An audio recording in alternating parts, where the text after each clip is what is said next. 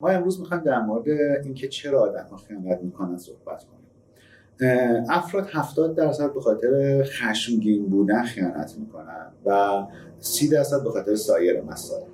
ابتدا به ساکن حالا ما میایم خشم رو تعریف می‌کنیم و می‌بینیم که چرا آدم ها خشمگینن و چرا آدم ها به دلیل این خشم میان خیانت می‌کنن.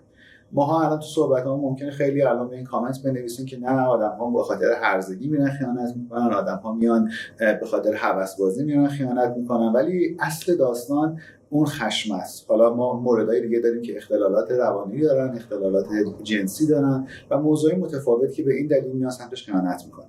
ولی اگه بخوایم به موضوع خشم نگاه کنیم در بین زوجین چه مردها چه زنها این خشم ممکنه از اول زندگیش وارد زندگی فرد شده باشه یعنی از کودکی فرد. این فرد خشم از پدرش داشته باشه مادرش داشته باشه یا اصلا نوع جنسیت خودش داشته باشه یا حتی در از این موضوع در زندگی خود فرد توی روابط زناشویی که داره با زنش یا با همسرش اتفاقاتی افتاده باشه که یواش یواش موضوع ها رو به سمت این صورت گرفته باشه که طرف نتونسته اون هیجانی که توی موضوع خودش از خشم داره رو به همسرش انتقال بده و این موجب شده که به دلیل اون حجم عظیمی از هیجان که در وجود شروع کرده تبلور پیدا کرده و می‌خواد اون حجم خالی کنه میاد به رفتارهای هیجان انگیز دست می‌زنه و اون هیجان رو میاد به یک رفتار خیلی پر ریسک از بین می‌بره. یه مثال خیلی ساده بزنم که متوجه این موضوع شید. شما موقعی که ناراحتید ممکن به این خرید کنید. شما ممکن پاشین برید رانندگی پرخطر انجام بدید به خاطر اینکه چیکار کنید؟ اون بحث سروتونین تو مغز خودتون زیاد کنید و هیجان خودتون رو برای یه موضوع بالا ببرید. و ممکن حتی وقتی ناراحتی شما زیاد بخورید. این اتفاقهای یک نوع تخلیه هیجانیه. یک نوع تخلیه هیجانی هم در روابط زناشویی در زمینه خشم همین رفتار خیانت انگیز. یعنی طرف به قصد اینکه بخواد صرف رفتار خیانت و موضوع جنسی بره این کار انجام بده نمیره این کار انجام بده.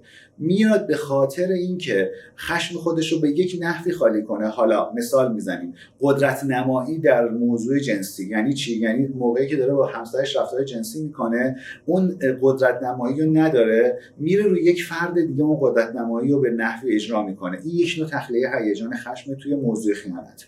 یک جا هستش که به خاطر رفتارهایی که از همسرش می‌بینه که ناراحت غمگین خشمگین یا موضوع موضوعی دیگه که وجود داره و نمی‌تونه خیلی راحت به همسرش انتقال بده میاد این موضوع رو برای اینکه همین میزان خشم رو در همسرش به وجود بیاره با بزرگترین کاری که می‌تونه انجام بده رفتار خیانت‌آمیز میاد این کار انجام میده. ولی صرف رفتار جنسی نمیاد این کار انجام بده.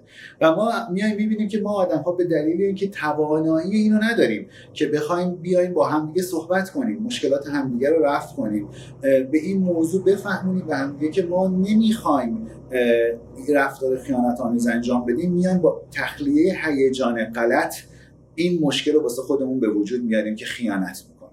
و اتفاقات بعدش که میفته ما باید بیایم در مورد اینکه چگونه این مسئله خیانت رو توی خانواده درست کنیم و التیام ببخشیم. در موردش بعدا صحبت کنیم.